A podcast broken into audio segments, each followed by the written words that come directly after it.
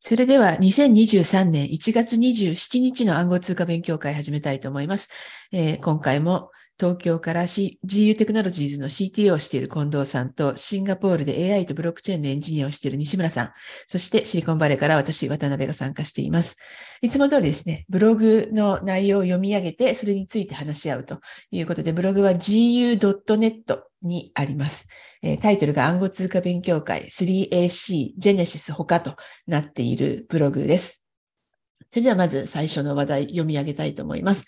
えー、3アローキャピタルのファウンダーが新取引所設立に向けて資金調達をしようとしているという話でですね、これ何かっていうと、去年2022年の7月に倒産したクリプトファンドの 3AC、まあ、3アロースキャピタルがあるんですけれども、ここの創業者2人がですね、同じく去年の8月に倒産した取引所のコインフレックスの創業者2人と組んで、4人で新たな取引所 GTX を作って、そこに25ミリオンドル調達しようとしていると。ま、30数億円ですね。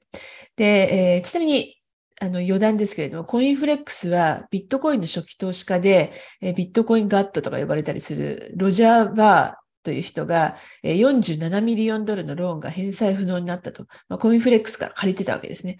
で、それが不能になったという発表もしています。で、え、GTX、なんで GTX っていう名前かというと、アルファベットで FTX の F の次に来るから G で GTX だそうです。えーあの、懲りない人たちですね。で、まあ、倒産した暗号通貨関連の取引所やレンディング企業のデポジットクレーム、要は、あの、えーえっ、ー、と、返済しますよという約束みたいなものですね。で、これを売買できる市場にするということで、果たして投資家がいるのかが注目されているという話です。はい。以上。何かコメントはありますでしょうか？あの、25ミリを調達しようとしているっていうのは、これはどこ情報なんですか？ツイッターか何かで流れてるっていうことですか？どこ情報だろう？いや、メディアであちこちで言ってたんですけど。ああ、じゃあ本人がいろんな投資家にプレゼンしてるのが漏れ伝えられてるみたいな感じですかね。さあ、ちょっとわかりません。うん、この GTX は、あの、なんだろう、何がすごいというか、いや、FTX の次に来るっていうことは何かこう、改善された何かであれば25億集まってもいいのかなって思いますけど、なんか。なんか特にここに書いてあるように、はい、その倒産した企業にお金を預けてた人たちがいるわけじゃないですか。はい。はい、で、その西村さんみたいな。で、はい、えー、そういう人たちに返すよというもの、あの、なんかこう、クレームがあるわけですよね。はい、はい、で、えー、まあ1ドル貸してたとして、えー、1ドル返ってくるわけじゃないんですけれども、それを例えば10セントで買いますとか、えー、いう人たちがいるんですね。で、結構、はい、あの、えー、儲けた人もいるということでですね、はい、えー、この倒産した、えー、企業の deposit claim、暗号通貨系の取り、あの、企業の deposit claim を売買する市場にするということで、これ 3AC のデポジットクレームも売買するんですかね。えー、なんか、懲りないですね。だから、取扱い商品が新しいというか違うよっていうことですよね。そうですね。なんかその根本的な、その FTX がダメだったとか、今までダメだったところを改善するかとかいうのは全く入ってないってことですね。そうですね。うん。なんか、くしくも FTX の倒産で、そこの、そっち側に溜まってるお金の量が増えてるってことですよね、多分。そっち側とは債券として。債券が増えてるから、そこのマーケットをターゲットにしたっていうなんか、皮肉というか、なんというかなんですけれども。うん。だいたいそれがみんな倒産したの、君たちのせいだっていう感じなんですけどね。そうそう 君たちのせいなんだけど、そっち側にロックされてるお金が確かにいっぱいあるから、まあ、そこをマーケットにするっていうのは、で、あの、正常、なんです普通のマーケットが今 FTX の倒産でちょっと、まあ、あんまりこう、活発じゃないじゃないですか。はい。だからこそ、こう、そうじゃない、もう元々あった方にまだ食いつくっていう、この、なんていうのか、ハエナのごとく 食いつく感じが非常にすごいとしか言いようがないですね。あと25、25ミリオンドルっていうのが割と、あの、控えめな額ですよね。控えめなんですかね、これ。うん。まあ、今までの流れでから言うと控えめですけれども、スタートアップの調達としては相当でかいですよね。きなりですよ。だって何もないとこから25億ですよね。そうですね。なんかでも集めちゃいそうっていう気がするのがこすごいなって思いますね。はい。というので、えー、証拠りもなく資金調達をしている倒産企業の4人組という話でした。はい。で、えー次の話。ジェネシス倒産と。これ、3AC、今の話した3アローズキャピタルですね。3AC に貸していた数百億円が焦げついていたジェネシスなんですけれども、ついにチャプター11で倒産を発表しました。で、えージェネシスで資金運用してたジェムナイっていう取引所が別にありますけれども、ここがジェムナイアーンという、えー利子のつく暗号通貨口座を持ってたんですけれども、それの引き出しも停止していると。で、えージェムナイアーには34万人のユーザーが900ミリオンドルを預けていたということで、えー一人当たり2600ドル、まあ30万円強ですね。で、小口の、えー個人投資家が多た多かったことがわかります。で、えーちなみにですね、ジェネシスとジェムナイともに利子付き暗号通貨預金は証券であるということで、SEC、証券取引委員会に、えー証券として取り登録してなかったじゃないかということで訴えられています。まあ、の泣きっ面に蜂っていう感じですね。特にジェムナイ。で、えージェネシスの親会社、デジタルカレンシーグループは、まあ、このジェネシスは倒産させて、えー暗号通貨メディアのコインデスクっていうのを持ってるんですけれども、えーまあ、有名な暗号通貨系のメディアですが、コインデスクは売却しようとしているということで、なんか20ミリオンドルぐらいの価値がついてる、えーそうです。はい。ジェネシス、ダメだダメだと言われてましたけど、ついに倒産しましたね。これが最後の大物ではないかと言われてます。うん。あれ、今20ミリオンドルで、コインデスクね、あ、コインデスクが20ミリオンドルで売却。されるのかなみたいあ、な。あ、あ、ってことですね。はい。はい。この利子付き暗号資産とは証券であると SC、E- EC にってところが結構気になるんですけれども、これはまさに POS 大丈夫か問題は次発展するのかなって今思いましたけれども、まあ、ここはまだでもまだダイレクトにやってたっていうことですよね。ブロックファイとか、そうですね。みたいに、もう、まあ、暗号資産持ってたら預金つくよってやってたのが完全にアウトっていうことでいいんですかね。そうですね。他にないんですか？こういうやつは。え？あいや、だから、あの、セルシウスとか、ジェミナイとか、ブロックファイとかやってたわけですよね。はい。あの、まあ、これ、ん彼らはステーキングとは言ってなかったんだっけ？いや全然スステーキングしてないんですよね。うん。レンディングって言う違うんです、レンディングとか言ってたり、裏で運用してますレンディングって言ってるんですね。うんはいステーキングもだから多分2種類分かれますよね。あの、こういうタイプと、まあ、イーサレ、イーサーみ、イーサレムみたいにちゃんと、ちゃんとっていうのか分かんないけど、運用してもらえるタイプって2個ありますよね、自分で。ここ分かれるんですかね？判断、ステーキングが運用されることってあるんですか？え？あ、いや、あの、ステーキングって、イーサレムの場合は、あの、サーバーを運用している代わりにもらえるっていうことじゃないですか。まあ、32イーサーを預けておくと、あの、まあ、権利が回ってきたら、コンピューターリソースを貸し出すおか代わりに、まあ、もらえるって、そういう仕組みですよね。うん。なんですけれども、ステーキングって言ってる中には、そういう仕組みじゃないものがあるんですね。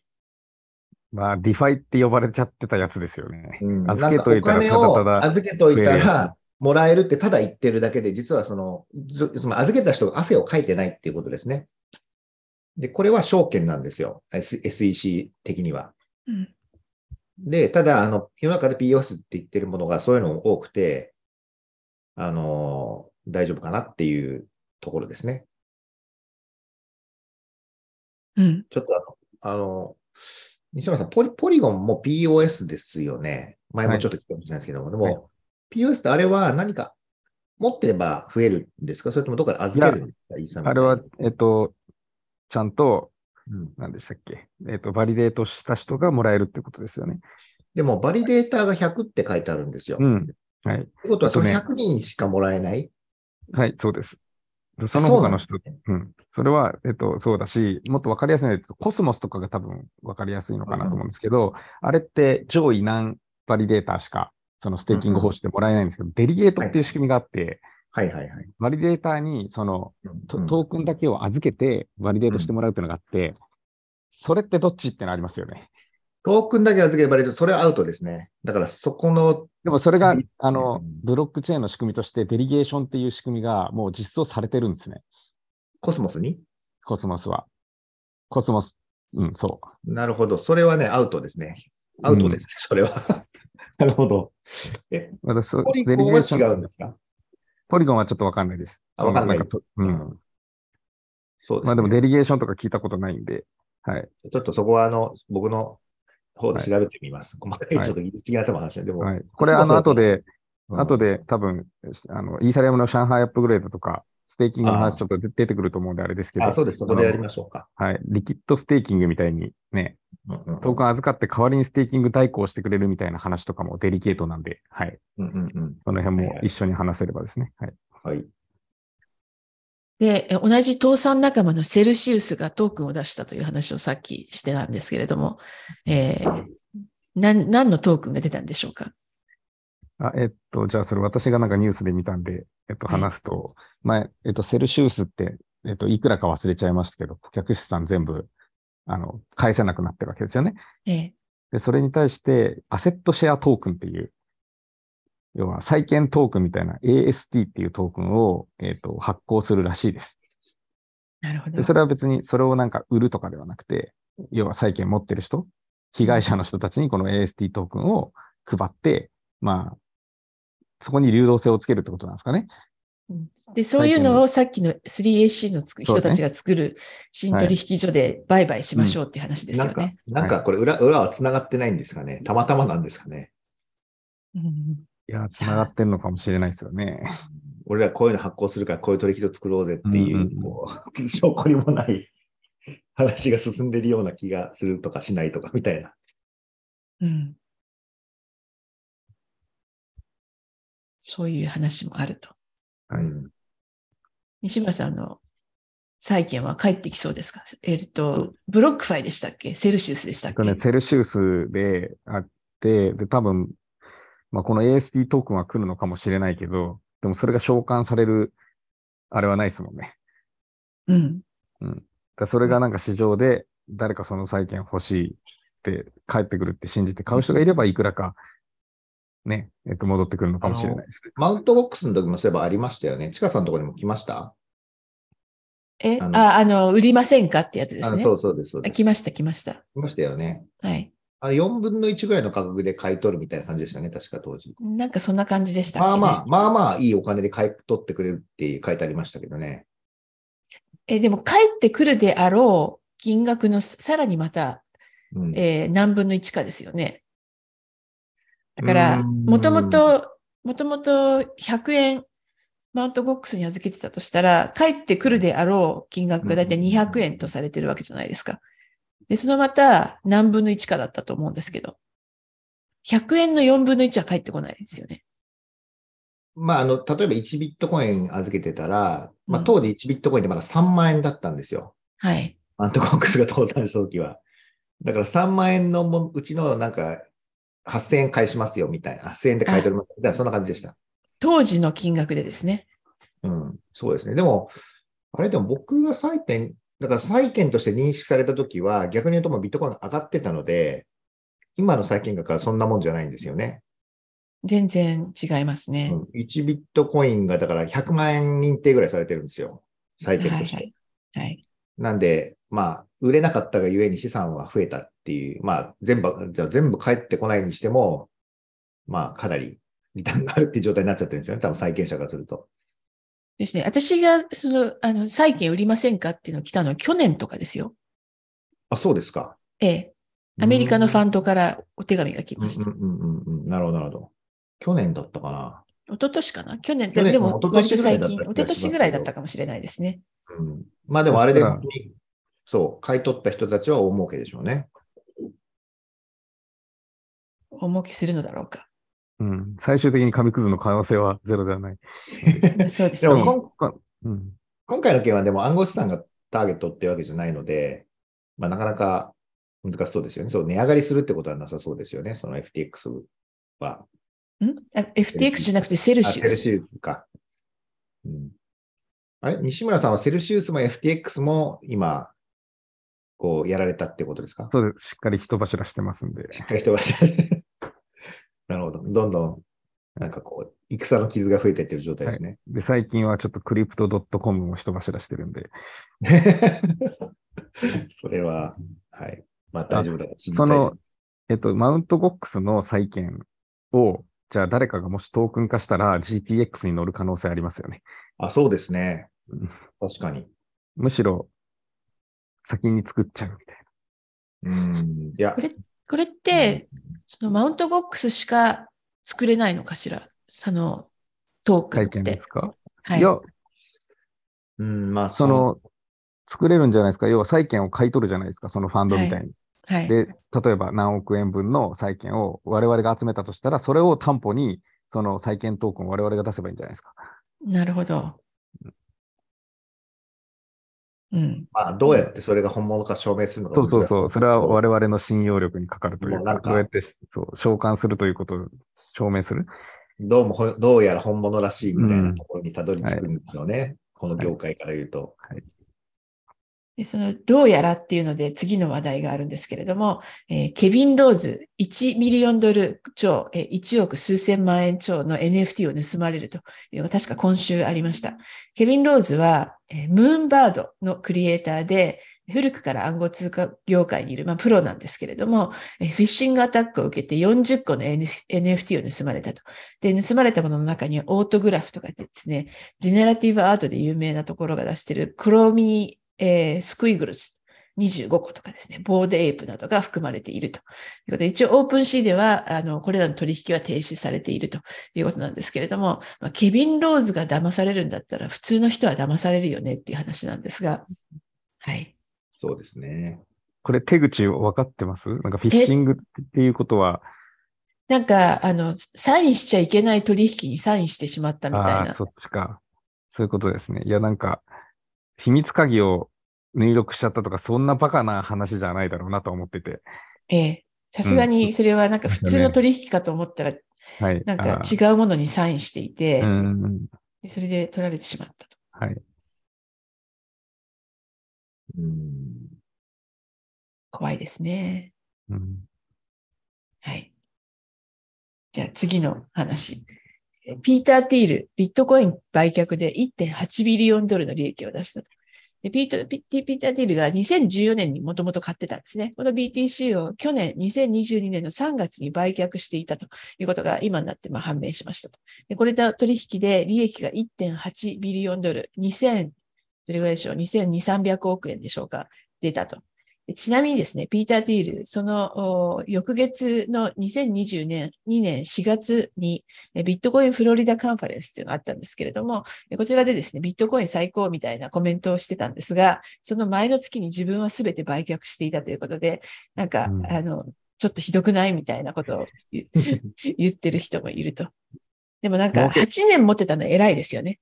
8年持ってて、儲けさせてもらって、最高って言ったのかもしれないですよね。なるほど。うん確かに1.8ビリオンドル儲かったら最高って感じですよね。はい最高っていうかね。はい。一体これどれぐらい買ってると1.8ビリオンドルになるんだ？えー、2014年に買ってたってことは3万円とかで買ってるわけですよね。うんまあ、100倍にはなってないぐらいですか、そうですね。えっと、200, 200万ぐらい売ってるのかな？わかんないですけ 100, 100倍ぐらいの時に売ってると思うんですよど。ね。ああ、じゃあ100倍ってことは？100倍。10倍。え、ちょっと待って。2022年3月って値段がまあ440万円ぐらいの時ですね。ビットコインの。うん。だからまあ150倍とか200倍とかになってると。じゃあうんうん1.8ビリオンの200分の1は？何ざんしょ何でしょいや90億ん ?90 億 ?1.8 ビリオンって1800億円ですよね。うそうですね。9 90億じゃないですか？90億ですかね。90万、90万ビットコイン？ちょん ?90 万ビットコイン。9 90億900万？計算できない人たちに。金額、金額で言うと、金額 で言うと1000、えっと、200で割ったら9だから9ミリオンドル分ぐらい、うん 10, だから10億円分ぐらい？そうですね。9、やっぱやっぱそれ9億ビットコインですよ。あ、じゃなくて9億円じゃないですか。利益1.8ビリオンってあドルだから。あ、ドルですね。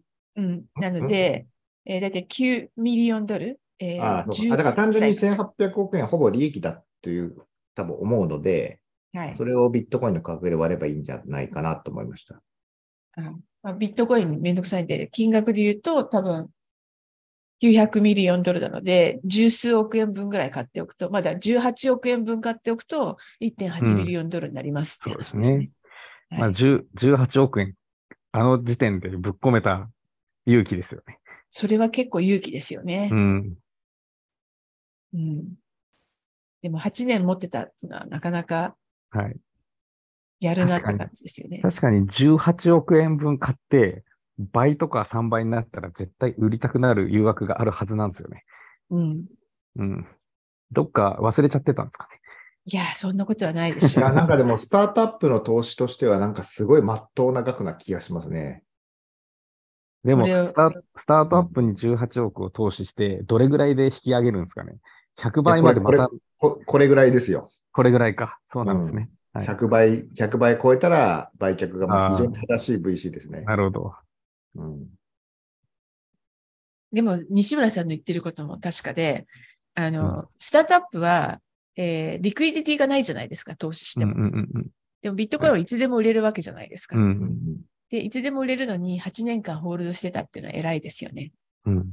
だ偉いのか、何かしらその忘れちゃってたとか、どっかに本当にロックしてたとか、あの、誘惑に負けない何かの仕組みがあったのかっていうのがちょっと気になったんですよね。ただの意志の強い人なんですかね。うん。いや、まあ投資家っていうことでしょうね。ですね。そういうことでしょうね。はい。はい。これが本物の投資家っていうことで、その後にしかもビットコインが暴落してますからね。はい。はい。うん素晴らしいとしか言いようがない。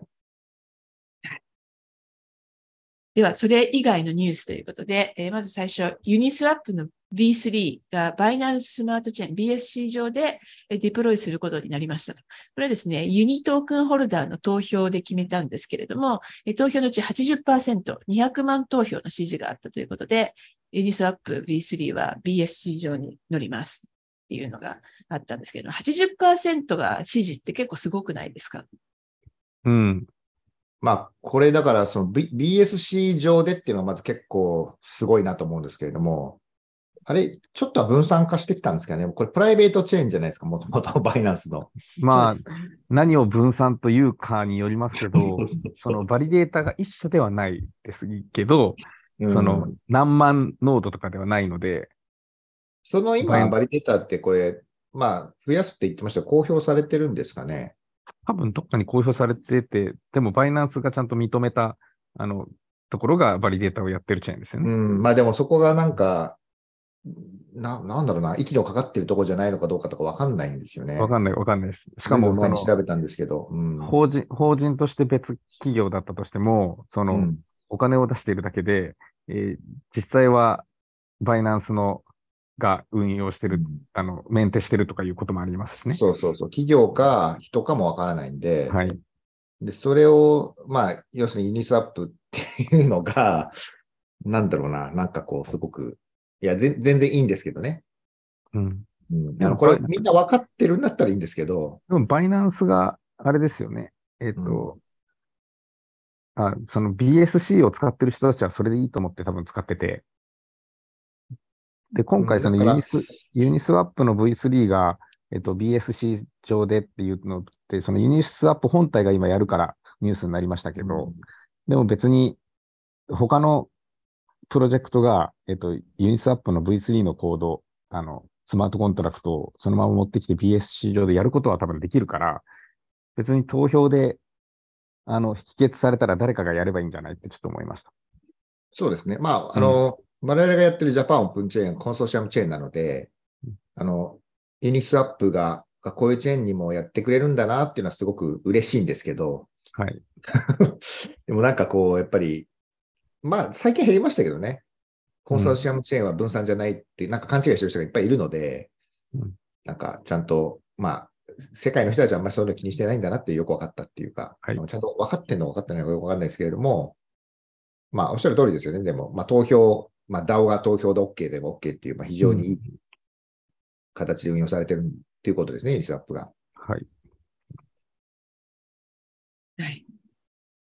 ちなみに、えー、バイナンスチェーンのバリデータ、21バリデータです。21か。そうなんですよ。よ。21なんですけど、ん全部バイナンスだったんですよ、最初。うん。今、公表されてます？ちょっと今。えっ、とですね、わかんないんですけれども、あの、21しかないんじゃなくて、なんか24時間ごとに21を選ぶと言ってます。なので、実際は。は21より多いんじゃないですか。バイナンスは POA ではなくて POSA だっけ？なんか微妙にそのハイブリッドなことをやるって言ってるんですよね。で、まずステーキングみたいな仕組みも入れてなかったっけかな。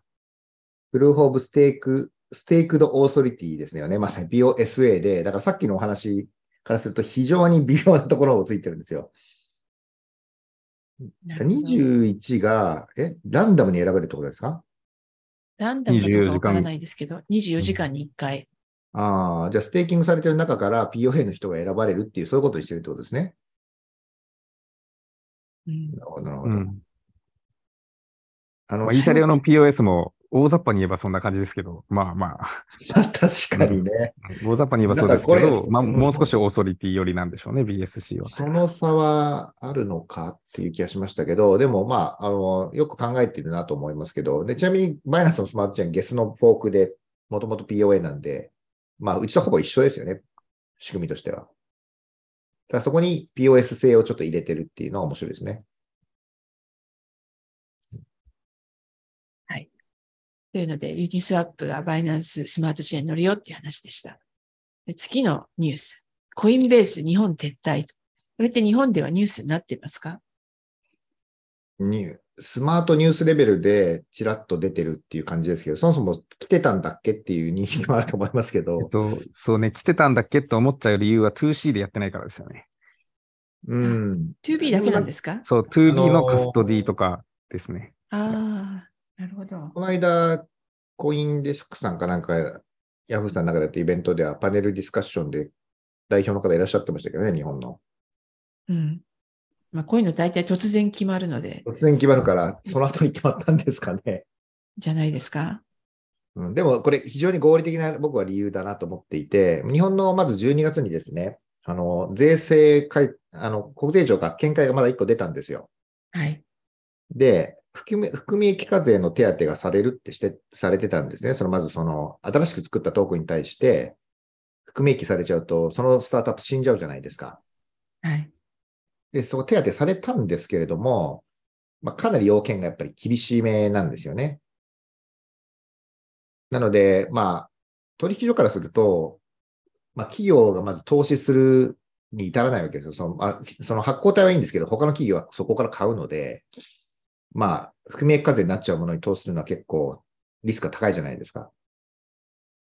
みたいなところで、やっぱり日本の投資環境が整わないっていう判断なんじゃないかなと思いましたけどね。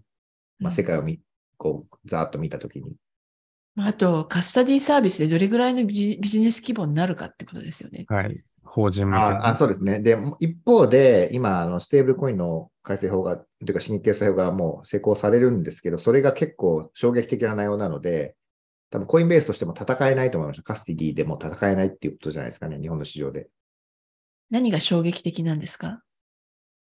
あの、信託業とか資金移動業を持ってると、いわゆるもうどこにでも送り放題っていう法律にななりますね。うん。なるほど。でそれはいいことなんじゃないですか？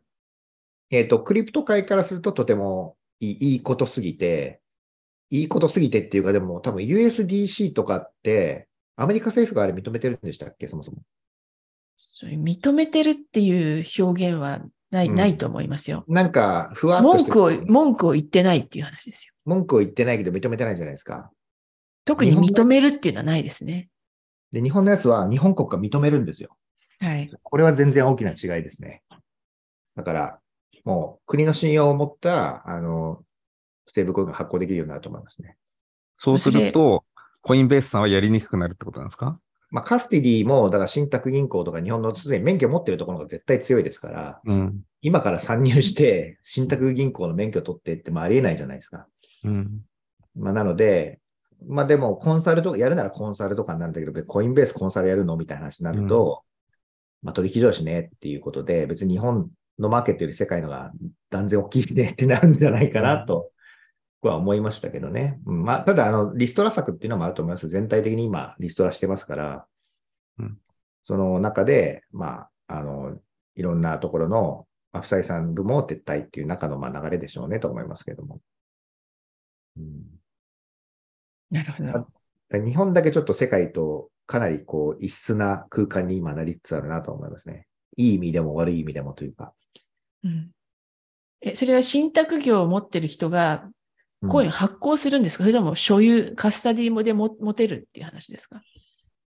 まあ今、あの、まあ実際パブパブコメ出てるんですけども、10なんかね、数十個ぐらいの法律のここは変わりますっていう、もう読むだけでゲロ吐きそうな 文章を金融庁さんが出していて、で、それをまとめている人たちがいるんですね。で、それもみんなちょっとよ深掘りしてもまだわかんないところがいっぱいあるんですけど、まあ、すごく端的に言うと、あのーまず信託銀行、もしくは信託会社もですけれども、で資金移動業、まあこういったところが自己のステーブルコインを発行できるようになるんですね。うん。これすごく大きな話です。で、ただ KYC を、まあ、どこまでしなきゃいけないのかって話があるんですけど、一旦発行する人は KYC しなきゃいけないんですけど、その先は知らないっていう整理になってるんですよ。法律を読む限り。うん。で本当にそれ大丈夫って思うんですけど、マネロンとかね。まあ、だけど、あの、USDC もトレーネードキャッシュは禁止とかじゃないですか。はい。だからまあそういう措置をすればとりあえずいいよっていうぐらいの今整理になりそうですね。うんうん。なるほど。じゃあまあ発行体が信託銀行とか昔からあるものになりますよっていう、そういう話ですね。信託銀行免許をまず持ってるところが非常に有利なので、まあ銀行って大体信託銀行を持ってるので、まあそういう大手とか地銀とかはまあすぐに参入できるっていう領域になると思いますね。はい。でしかも KYC しなくていいよって言われたらなんか発行しちゃったもの勝ちじゃないですか。うん。なんかなかなかすごい群雄割拠の戦国時代みたいになるんじゃないかなっていう僕の予想なんですけど。でも最初、最初に出したものは KYC した口座の人にしか売れないんじゃ、売れる、売れるっていうか、うんそうです。出せ出せないんですよね。うん出せないというか、最初に預け、信託だから誰かが最初に預けるわけじゃないですか。はい。もちろんその人は KYC するわけですよ。ですよね。例えば、チカさんが、ね、預けるわけですよ。1億円とか。はい。でも、その手に入れた信託引換券を、まあ別に西村さんに送ってもいいんですね。うんうん。だから、そこから先はもう自由、フリーダムな世界になっちゃうっていう、一応、風に読めるんですよね。法律を見る限り。だからでもそれ、それとは別に暗号通貨の取引をする際には KYC をしなきゃいけないっていう法律が別にあるんじゃないですか？うんと、暗号資産じゃないです。まずそもそもステーブルコインは。日本の法律上なので、まあ大丈夫ですね。なるほど。だから、そう、そう、そうなんですよっていうか、まあいろいろちょっと僕は、まあそれの 設計してる中で、あれこれ例えばですよ、あの、ステーブルコインって闇に消えるときあるじゃないですか、西村さ闇に消える。ん。いや、誰も管理してないアドレスに送っちゃうっていう。ああ、そういうことですね。はい。うん。それ永遠に召喚されないじゃないですか。うん、うん、そのどうすんのかなとか、うん。なんかいろいろな考えることはいっぱいあるんですけど、はい。多分ね、あんまりみんな何も考えてないので、やっちゃえっていう今、やっちゃえ日本みたいな状態になってると思います。それなんか、ねなんかこう何年かに一回、ザーってちゃんとアクティブなコインなのか、調べるみたいなのやんないとなんかその積み立ててるお金ばっかり多くなっていくけど、実はなくしちゃったとか、あそうなの、んですよ。ないウォレットに送っちゃったみたいな話がいっぱい出てくると、なんか、あの、積み立ててるお金がもったいないですよね。うんあの、銀行だと、まあ一応10年休眠口座だと銀行のものにしちゃっていいっていうルールが一応あるんですね。はい。まあそれはそれで、それステーブルコインになるとめちゃくちゃいろいろ問題があるんですけど、まあ例えば何かの担保にしといたものが急に銀行のものになっちゃったら、ね、困るじゃないですか。うん。して、なんかどっかにロックしておいたものが急にな消えるわけです。あったはずのステーブルコインがゼロみたいになるんですよ。非みたいな世界になるのと考えると、まあ、多分回収できないんですけど、でもそうすると永遠になんですかね、その債券型のステーブルコインって残るんだっけみたいな。うん。やめたって言、多分やめたってなるんですよ、ある瞬間に。このステーブルコインも扱いませんって言って。うん。で、その時に、あの、銀行に戻せなかったやつは全部、あの、一定期間を中に戻せないと、あの、まあ、全部銀行のものみたいななるほど。整理にしかならないだろうなって、まあ勝手に僕思ってるんですけど、まあそれをり、それを利益にするビジネスモデルがあり得るんじゃないかっていう、このなくしてるうん皆さんの感じだと、なんか5年ぐらい経つと1割ぐらいなくなるとかないですかね？まあ1割は難しいか。あの、ありますよ。その、そもそも今日本で言うと前払い式支払い手段っていわゆるポイントのビジネスっていうのは基本そうなんですね。まあ、2なるほど年間で大体消えることになってて、その滞蔵益で儲けるんですよ。なるほど。で、図書館もそうなん図書券っていうのは昔からそれがある紙でやってたやつなんですけど、あれってすごい面白くて、えっと、書店が約100円の図書券をですね、95円で仕入れられるんですよ。はい。で、そうすると5円が図書、あの、書店の儲けなんですね。だけど、全体の発行量からすると、その、どんどんなんかお金がね、書店に流れちゃって、それだどうすんのと思うんですけど、なんかある瞬間に図書券はもうこれはあの終了ですってなって、その持ち込まないと紙切れになっちゃうんですね。あそれはなんか図図書券ごとに投資番号がついてて、それのそうです、えそうです。決まってるものからどんどん消えていくってことですね。そうですね。あの、おっしゃる通りですね。はい。で、まあその滞蔵益がたんまりっていう。まあ、そういう滞蔵益を得るのは誰？えっ、とですね、図書券はですね、あの、かなり、まあ、闇が、闇がって言っ怒られますけど、まあ、各書店とか出版社とかが作った業、なんか団体みたいなのがあって、そこが発行してますね。あなるほど。じゃあ、そこの、そこの社長は小学校の社長みたいな、そういう感じになってますね。じゃあ、日本でのステーブルトークンの儲け方は、なんか5年に1回ぐらい全部うん。戻して、戻ってこないものを取ってしまうと。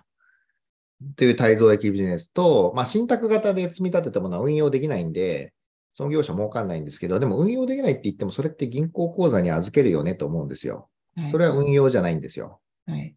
ってことは、その預けられた銀行は儲かるよねっていう整理が、なんか薄けて見えてきて、そういうことっていうふうに思ってますけど。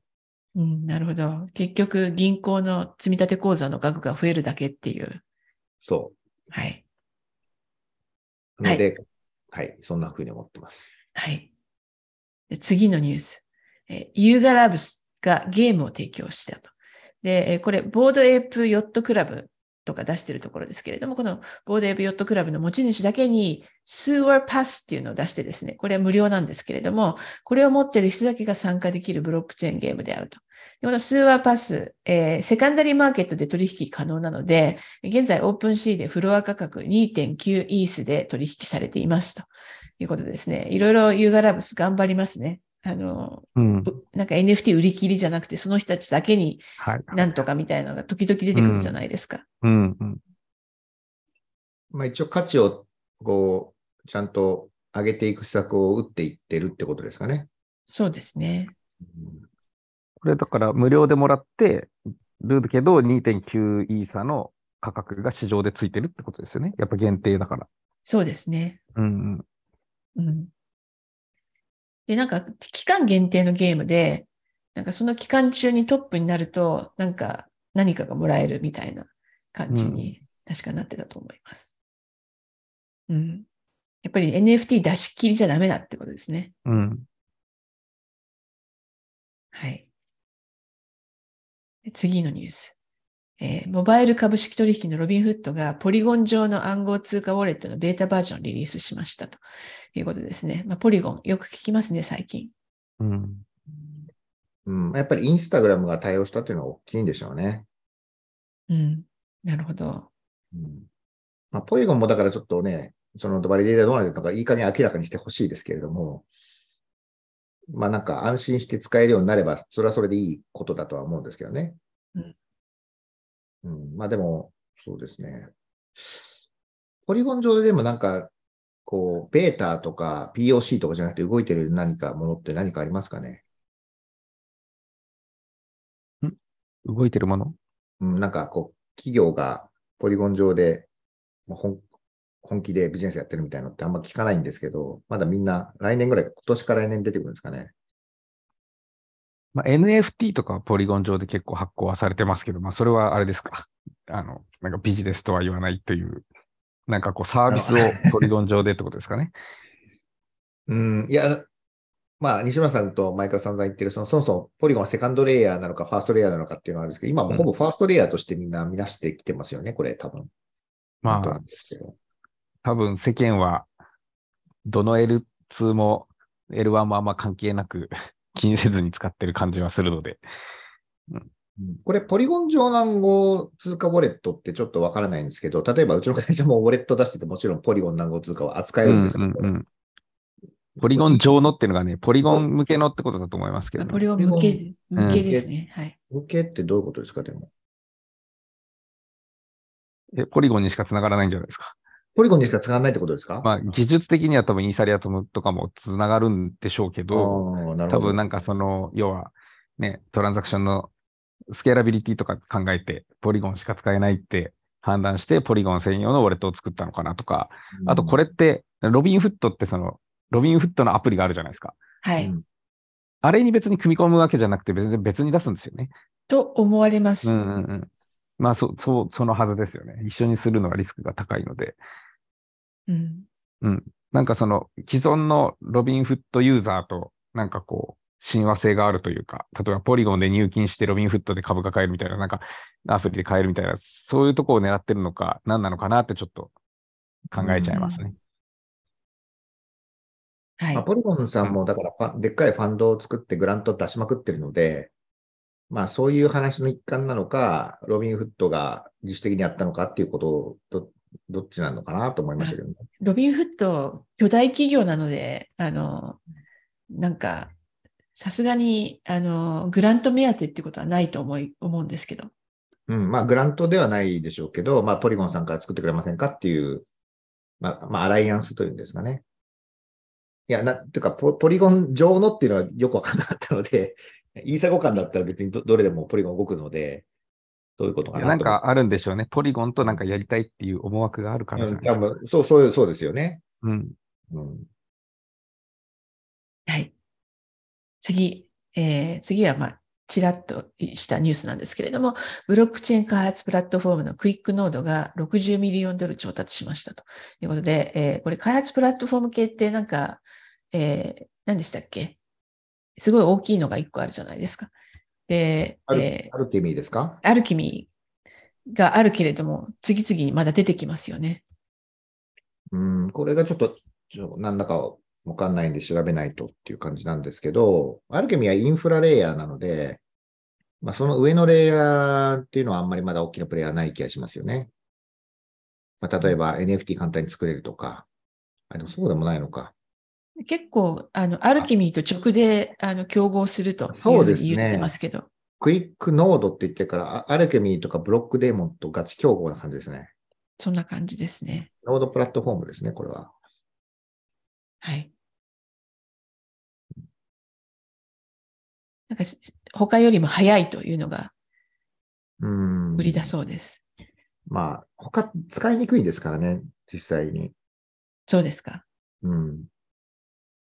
なるほど。では、また次のニュースで、えーイーサリアムの上海アップグレードのシャドウフォークが成功裏に行われて、えー3月の本番稼働が視野に入りましたということで、えー上海アップグレード、西村さん解説してください。はい。これは、えっと、あと何分あるんですか？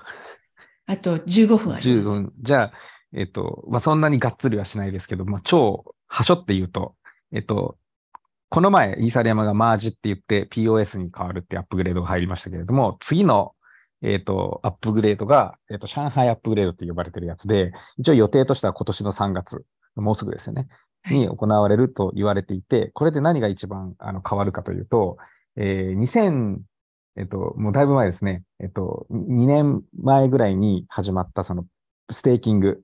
今ってステーキングした人ってまだステーキングからを解除できないんですね。まあ、預けたら預けっぱなし。これが、えっと、イーサを、あそのステーキングしてるイーサを取り出せるようになるっていう、えーアップグレードがこの上海アップグレードで入ります。これが一番なんかみんなこう騒いでるところですね。で、これの、えっと、影響としては、あ、まあ、まずここまでにしましょうか。はい。はいあいや、はい。ステーキングしてる。続けますか。えっ、と、いろいろこの余波があってですね、例えば、あの、さっきリキッドステーキングって話しましたけど、要はステーキングを代行している会社さんたちはこれを、まあ、待ち望んでいたというか、えっ、と、とてもウォッチしてたわけですね。で、えっ、と、ステーキング代行の一番大手で、あの、ライド、ライド、ライド、あの、LIDO って書く、えーサービスがあるんですけど、まあ、それって、だいたい今、イーサリアムのステーキング全体の何パーセントだったかななんか29%ぐらいを占めてるんで、結構大手なんですけど、まあ、そこが最近、この上海アップデートのスケジュールを受けて、えっと、早期に、えっと、えーイーサを召喚しますっていう、あの、返し、返しますプランを発表したんですね。で、そうしたら、その、えっと、ライドゥの、えっと、トークンの、まあ、価格が、まあ、価格って言っても、その、イーサを返しますよっていうトークンなんですけど、その価格が、えっと、1対1に結構戻ってきたみたいな、えっと、ことがあって、うんまあ、実はこのステーキング周り、上海アップグレードのプランに結構こう左右されているので、3月に行われるよ、本番稼働だよっていうことが言われたのは結構大きなニュースです。はい。はい。あと、まあもう一個足しとくと、これあんまり知られてないし、めっちゃよく聞かれるので、えっと、まとめたんですけど、これってじゃあ3月になったらみんな一斉のせいでみんな、あの、ステーキングから解除して、じゃあそれ売られちゃうんじゃないのみたいなこととかを聞かれるんですね。はい。でも、もしくはその、すぐにいっぺんにバンって、あの、ステーキング解除できるんですかっていうのを聞かれるんですけど、一応今のプランだと、えっと、早いもん順っていうのがあって、はい。えっと、たあの単位時間あたり、1日、1日じゃないですね。実際にはエポックっていう単位ですけど、その、1エポックあたり何バリデータ、その解除できるっていうリミットが設けられてるんですよ。はい。でそれは全体のバリデータ数とかいろいろなその変数によって決まるんですけど、今の状態で、まあ大体50万バリデータぐらいいる状態で計算すると、1日に225バリデータしか解除ができないです。うん。で、そこにその要は、ま、あの行列ができるわけですよね。はい。で、225バリデータってどれぐらいかなって計算すると、かける32イーサなんで、7200イーサですね。うん。で、今って20万円ぐらいでしたっけ？っうん。てことは ?20 万円ってことは？10 3 14 10 14億とかですか？10、100、1000万、10万、100万、1000万。そう、10 1日14億円までは、なんだろう、アンステーキングできる状態にはなるので、まあ、これをなんか、十分と取るかどうかっていうところですけど、まあ、はい。月あたりの、まあ、本当にみんな売りに出せば、まあ、420億ぐらいの売りやつがあるかもねっていうことそうです。ね。で、しかも、えっ、と、これも皆さん気にしているのが、じゃあその、早いもん順で並びました。自分の順番が来ました。でも、そこからエグジットピリオドっていうのがあって、えっ、と、最短で27時間かかるんですね、そこから。実際に取り出せるまで。うん。で、なんか、このスラッシュとか食らってたりすると36日とかま渡されたりするので、なんか待ち行列と、さらにその、なんだろう、えっ、と、出勤を待つ時間があるっていう状態になりますと。だから、実際には自分の順番がいつ来るかわかんないっていうことを考えると、まあ、結構その、えっと、ステーキング代行してる業者さん的には結構リスクなのかなとか、えっと、召喚のそのやり方を変えなきゃいけないんじゃないかみたいなことが、えっと、いろいろ噂されてますっていう状態ですね。ベーキング業者としては大変だと。大変ですね。はい。まあ、イーサリアム全体としては多分、月あたり多分0.2%とかそれぐらいの売りやつだから、ほぼ無視していいぐらいの無視していいし状、態多って分ことですね。はい、最初に殺到するかもしれないんだけど、まあ、長期的に見れば、そんなね、えっと、ある日に集中して、ああの、行列が長くなるとかいうことはなく、まんべんなくいけば、多分そんなにみんな待たされないで、えっと、引き出せるんじゃないでしょうかとは言われてます。うんこれ以降は、ステーキングって、あの、例えば1日だけステーキングしてやっぱりやめたとかできるようになるんですか？えっと、できますけど、要はその待ち行列に並んで、うんに27時間とかあの待たなきゃいけないので、1日ステーキングして、なんか3日待って取り出すみたいな、よくはいわかんないことに多分なりますよね。はいうん。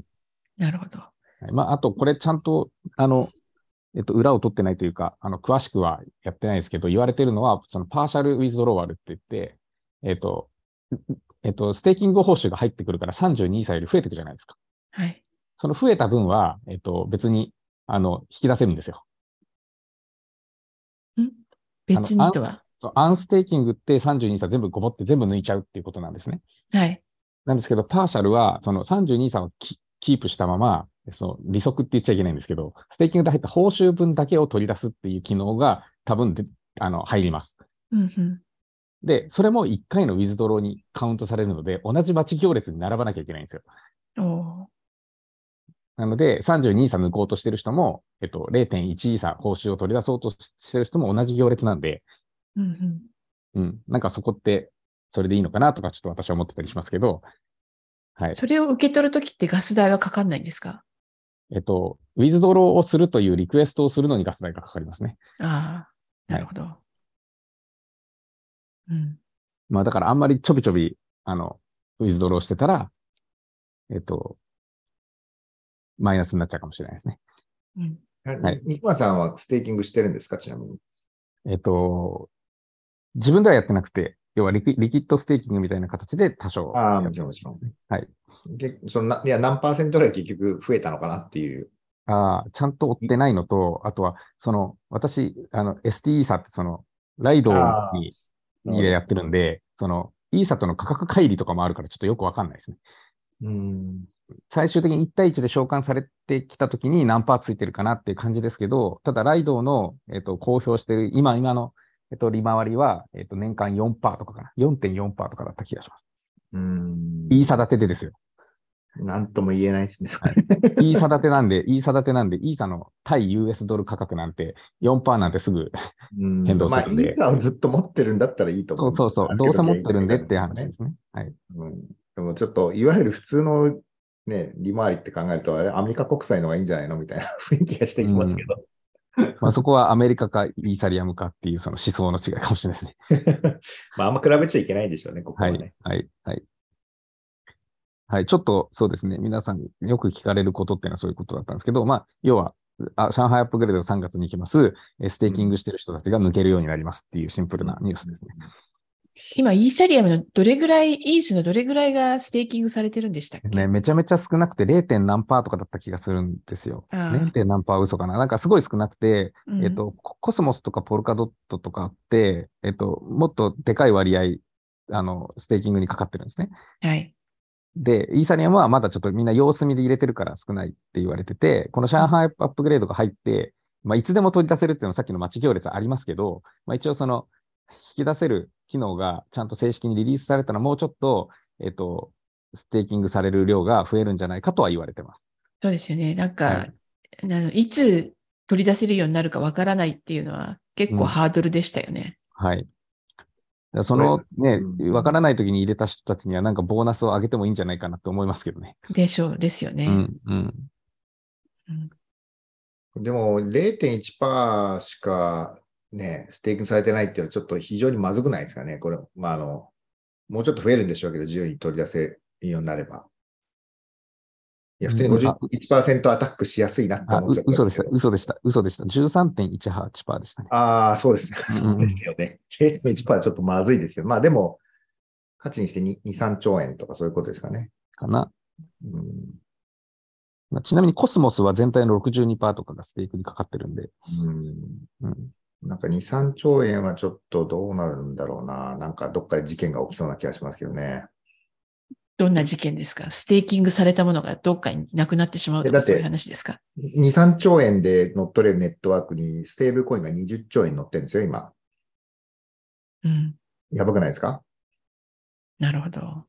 だから、まあ2兆円ぐらい、まあ値上がりしちゃうから、でも2兆円でも、まあイーサリアム20兆円ぐらいですから、うん結構買い集められる、そのだ価格が割れて、うん。2、3兆円で乗っ取った瞬間に、そのネットワーク上のステーブルコインの価値はなくなるから、結局2、3兆円回収できない気がしますけどね。なくなるかどうかですよね。まあ、なくなるかどうかですけどね。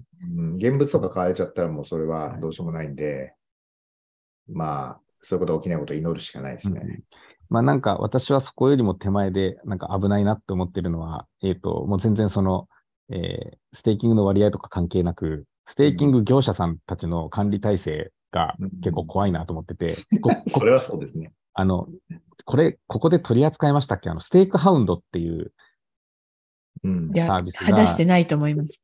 やらかしたのやんなかったでしたっけ？ライドゥと競ってるぐらいの、えっと、ステーキング代行をやってたプロジェクトがあるんですね。ステークハウンドっていう。はい。そこって、えっと、秘密鍵を、えっと、ファイヤーブロックっていうところに運用してもらってたという、運用っていうか、なんだろう、秘密鍵のか管理代行をやってもらってたんですね。うん。そこが秘密鍵なくしたかなんかで、ああ、あありましたねイスラエルの会社とかじゃなかったでしたっねけ、それ。かもしれない、かもしれない。で、うんなんか話した記憶があって、もうそれも取り出せなくなっちゃってるんですよね。うん。ありましたね。はい。まあ、取り出せなくなっちゃってるのか、誰かが将来取り出せる状態でなわざとなくしたのかわかんないですけど、はい。なんか70億円分ぐらいのイーサが、その、取り取り出せないけどステークされてるのかなわかんないけど、はい。うん。うん。そんな状態になってたと思います。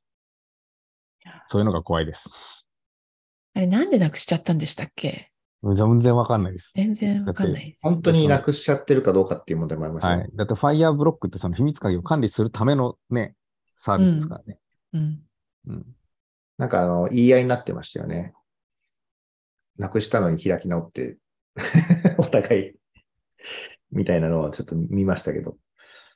うん、まあでもその、やっぱり、これ昔からの問題ですけど、ビットコインも含めて秘密鍵どうやって管理するかっていうと、まだ完璧なソリューションができてないですよね。はい。